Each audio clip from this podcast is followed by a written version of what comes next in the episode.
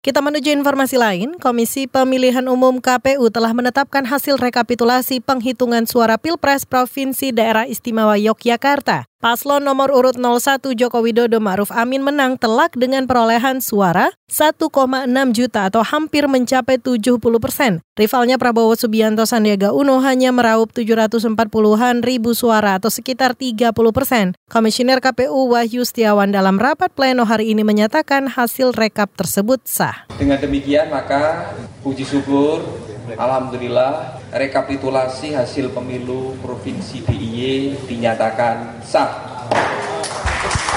Saudara dengan hasil ini perolehan suara Jokowi di Yogyakarta pada 2019 melonjak tajam dibanding pemilu 2014. Saat itu Jokowi yang berpasangan dengan Yusuf Kala meraih suara sebesar 55 persen.